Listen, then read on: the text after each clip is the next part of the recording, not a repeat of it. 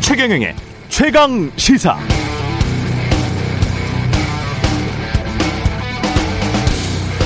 네, KBS 등 방송 3사가 공동 의뢰한 대통령 선거 1차 전화 여론조사 결과가 어제 나왔습니다. 내일이 대통령 선거 투표일이라면 선생님은 누구에게 투표하십니까? 이렇게 하시겠습니까? 이렇게 물었더니 윤석열 39.2%, 이재명 35.2%, 4%포인트 차인데 표본 오차가 95% 신뢰 수준의 오차 범위 플러스 마이너스 2.2%포인트의 조사라서 오차 범위 내 접전인 상황 이렇게 표현해야 되겠습니다. 무엇보다 눈에 띄는 건 이번 대선에 반드시 투표할 것이다 라고 답변한 적극 투표층이 무려 83% 이대로 되면 투표율이 83%가 넘겠다는 그런 예측이 되는데요. 매우 흥미롭습니다. 뉴스 unboxing 마치고 여론조사 분석 자세히 좀 전해드리겠습니다. 네, 안녕하십니까. 2월 18일 세상에 이익이 되는 방송 최경영의 최강시사 출발합니다. 저는 KBS 최경영 기자고요. 최경영의 최강시사 유튜브에 검색하시면 실시간 방송 보실 수 있습니다. 문자 참여는 짧은 문자 50원, 긴 문자 100원이 드는 샵9730 또는 유튜브에 의견 보내주시기 바랍니다. 새로운 기능이 추가된 무료 콩 어플도 많은 이용 부탁드리고요. 오늘 인터뷰 어제 발표된 여론조사 결과 전문가 짚어보고요. 김프로의 정치학 국민의힘 김재원 최고위원 나오고요. 더불어민주당 명예 선대위원장이죠. 추미애 전 법무부 장관도 나옵니다.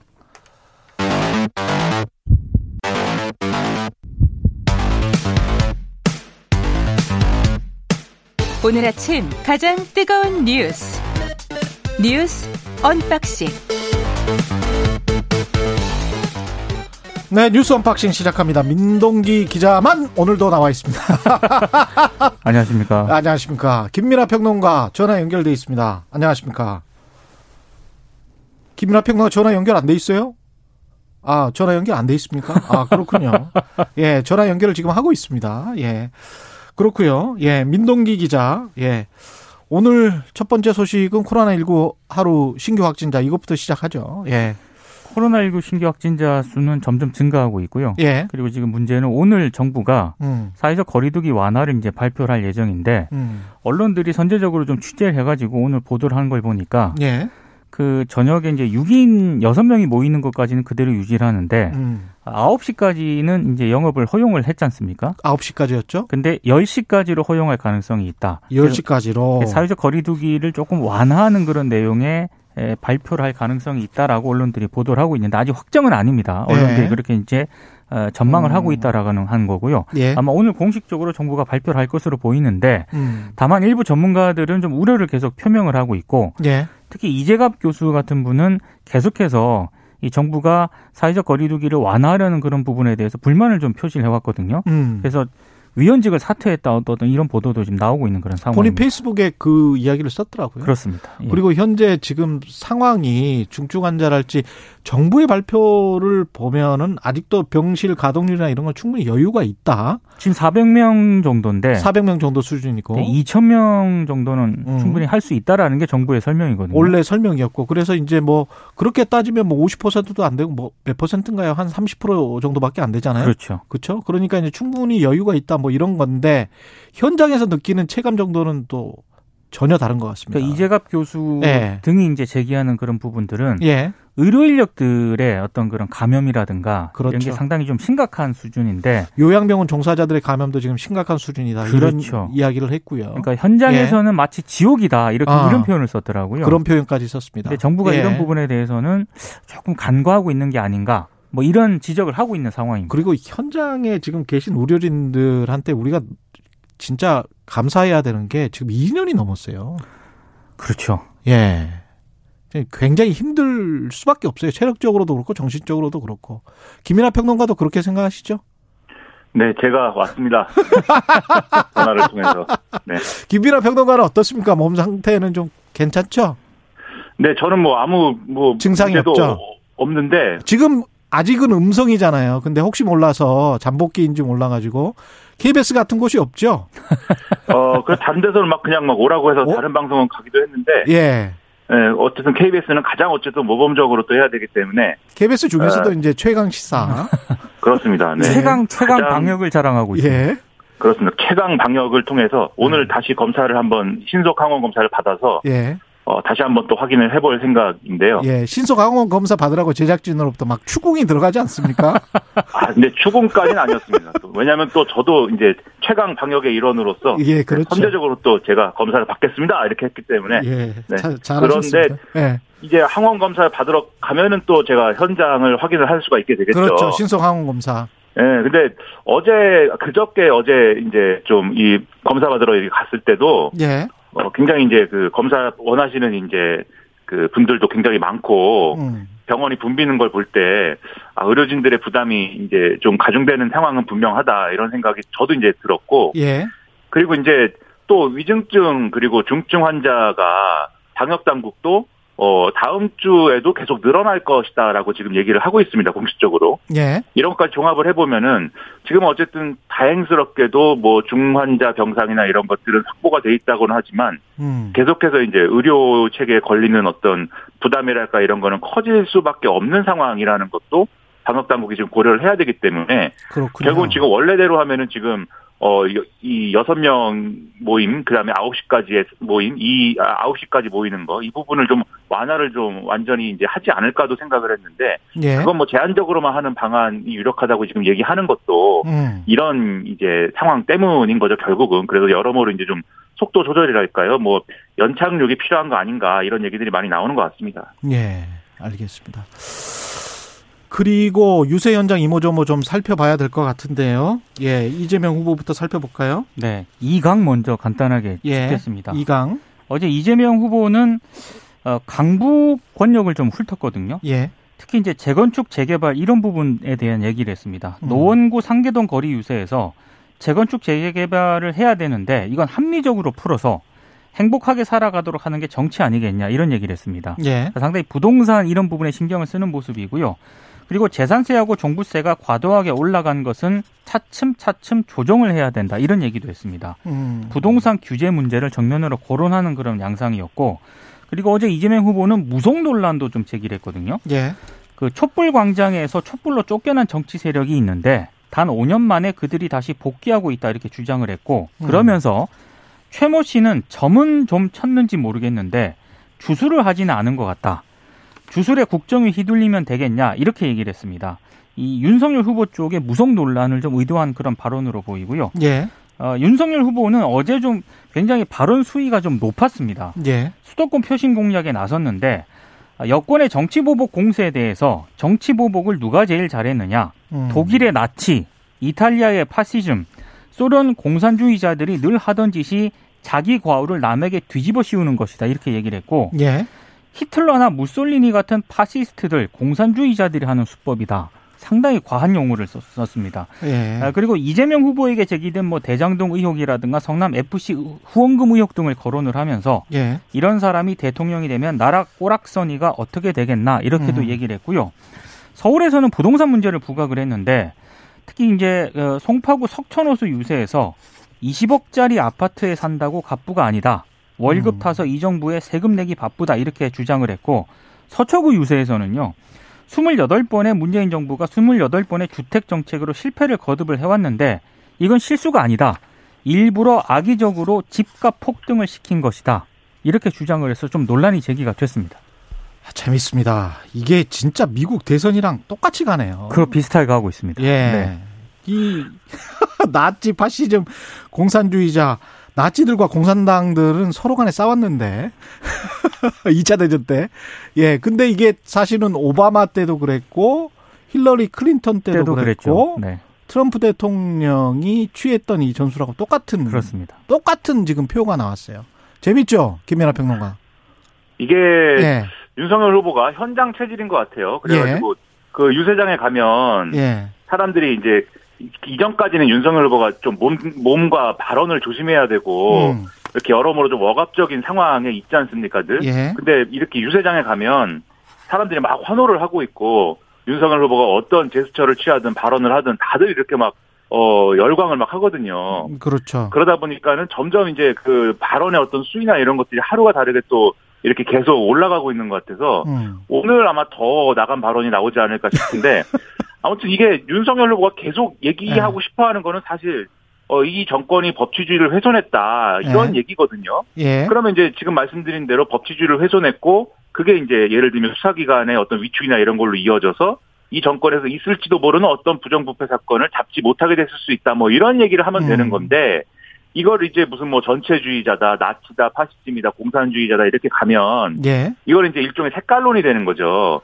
그래서 이런 종류의 이 색깔론을 제기를 이런 식으로 하려면은 음. 단지 뭐 법치주의를 훼손했다 정도가 아니라 더 이제 여러 가지 정말 아 저 얘기가 맞을 수도 있어라고 생각할 수 있는 근거들을 근거? 다양하게 제시를 해야 되는 건데 예. 그런 내용은 없이 이제 밑도 끝도 없이 이제 이렇게 주장을 하는 거는 제가 볼 때는 어 정치의 어떤 어 좋은 정치냐라고 했을 때는 부정적인 측면이 큰 얘기를 지금 하고 있는 것 같다 이런 근데 생각이고요. 이게 또 먹히고 이러, 이걸 또 믿고 있는 분들도 꽤 많기 때문에 일부러 그렇죠. 악의적으로 집값 폭등시킨 것이다. 문재인 정부가 28번의 주택 정책으로 실패를 거듭해 왔지만 실수한 게 아니고 일부러 악의적으로 집값을 폭등시킨 것이다.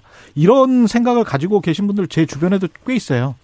근데 저는 예. 그 논리가 잘 이해는 안 됩니다. 왜냐하면 악의적으로 집값을 폭등시켜서 집이 없는 사람이 집을 살 수가 없는 상황이 됐는데 음. 그렇게 해서 집이 없- 없는 사람은 민주당을 지지하게 만들었다라는 게 예. 집을 못 사게 됐는데 왜 민주당을 지지하는 거냐.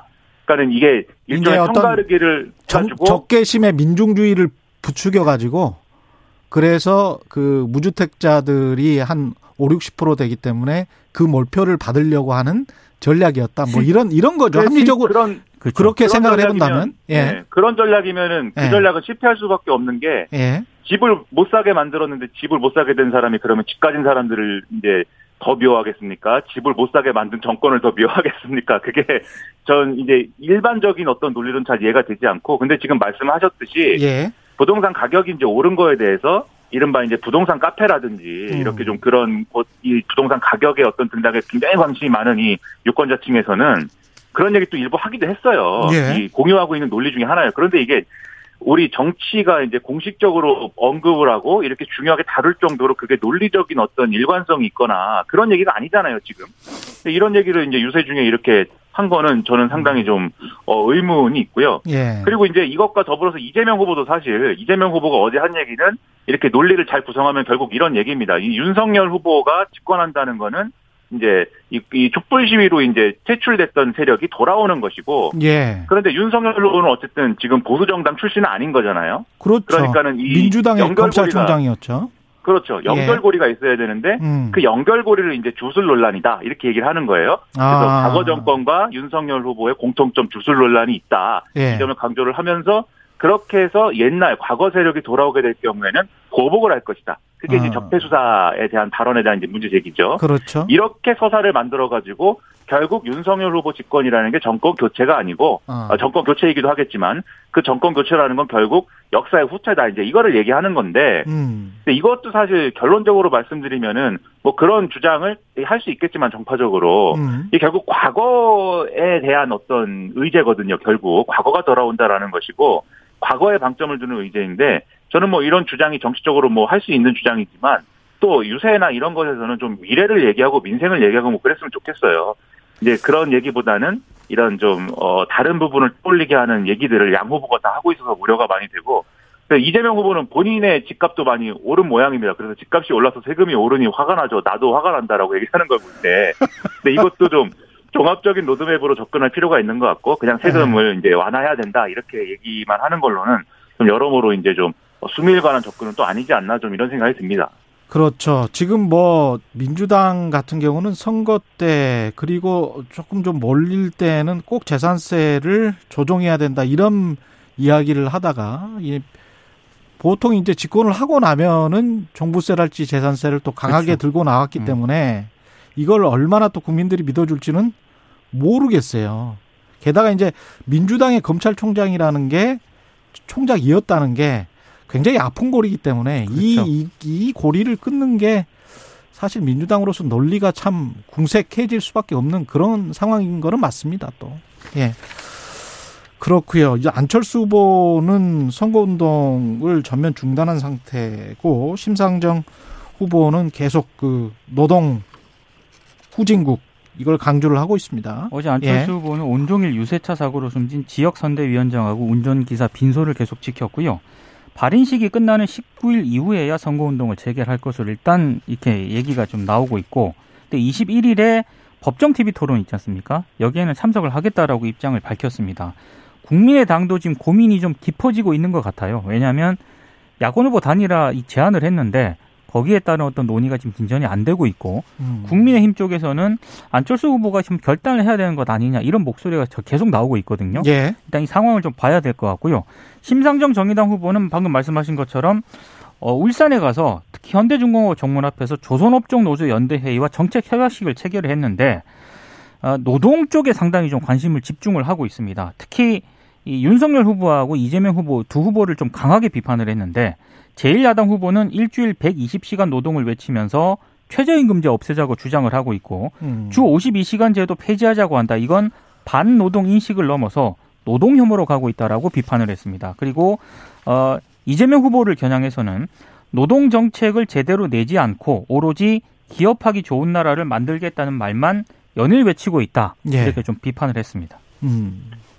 그러니까 이게 심상정 후보는 이제 호남에서는 주로 이제 이재명 후보에 좀 타겟팅을 해가지고 강한 발언을 많이 했는데 예. 지금 이제 울산에? 가서는 예, 양당 후보를 이제 다 겨냥해가지고 예. 그 빈 공간을 좀 차지하려고 하는 이런 모습인데 음. 이게 심상정 후보가 양당 후보 비판하는 이런 목소리를 지금 키워야 되는 또 이유 중에 앞서 말씀하신 안철수 후보가 지금 유세를 중단한 상황이기 때문에 예. 안철수 후보의 빈자리까지 이제 좀 신상정 후보가 치고 들어가야 되는 그런 또 측면들이 있어요. 음. 그러다 보니까 이제 양당 후보에 대한 비판 앞으로도 강화될 것 같고, 예. 그다음에 안철수 후보의 경우에는 지금 이, 이 유세 중단 상황을 놓고 이제 단일화가 되는 거냐 안 되는 거냐 양쪽 얘기가 또 양쪽의 전망과 얘기가 또 다른데, 음. 윤석열 후보 측은 지금 어쨌든 조문도 갖고 그리고 이제 안철수 후보가 유세를 중단해서 동력이 많이 떨어지고 있기 때문에 이 주말 정도에 좀 이렇게 두 후보가 만나가지고 어. 뭔가 단일화에 대한 담판을 짓지 않겠느냐 이런 얘기를 언론을 통해서 좀 하는 것 같고요. 그리고 그런 이야기가 계속 흘러나오더라고요 여의도에서. 예. 그렇죠. 그렇죠. 근데 이제 그 얘기에 예. 출처나 이런 걸 잘 보면 어쨌든 국민의힘 그 예. 예. 얘기가 예. 또 국민의당은 이제 이 언론을 통해서는 어. 오히려 이제 이 돌아가신 분들이 있기 때문에 안철수 어. 후보가 더더욱 이제 물러날 수가 없는 거 아니냐 어. 이런 얘기를 또 하고 있는 상황인데 저는 이게 지지율이나 이런 것의 영향이나 이런 것을 좀 봐야겠다고 생각을 했는데 이번 주에 나온 이래 여론조사나 이런 것들을 종합을 해보면 안철수 후보 지지율이 뭐 큰 변동은 없는 것 같아요. 지금. 8% 정도. 예.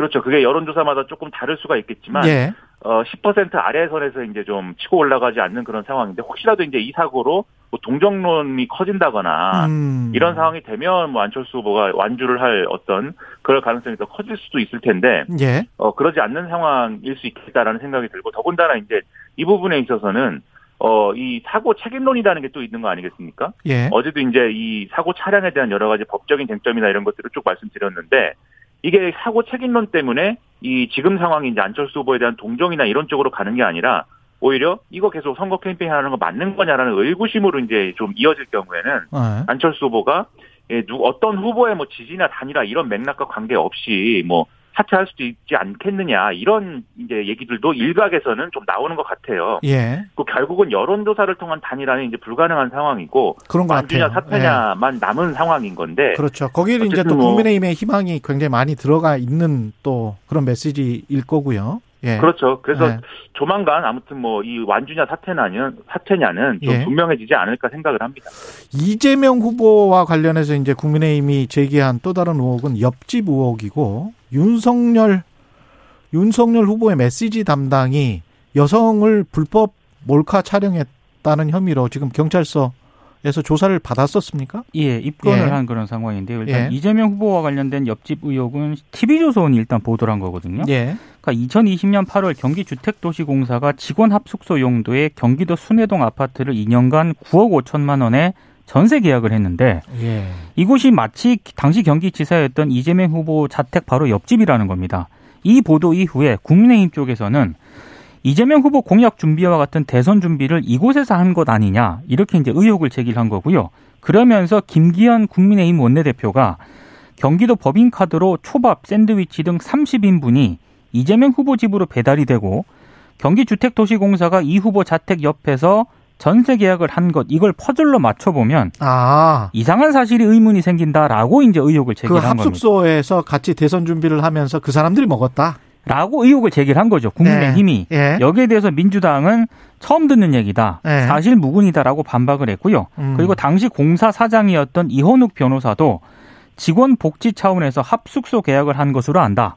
이재명 후보가 옆집에 산다는 것도 처음 알았다 이렇게 해명을 했고 예. 경기 주택 도시공사 측의 해명도 원거리 출퇴근이 어려운 신입 직원 관사다. 그리고 음. 실제로 직원 4명이 합숙소로 사용하고 있다. 이렇게 해명을 하고 있습니다. 예.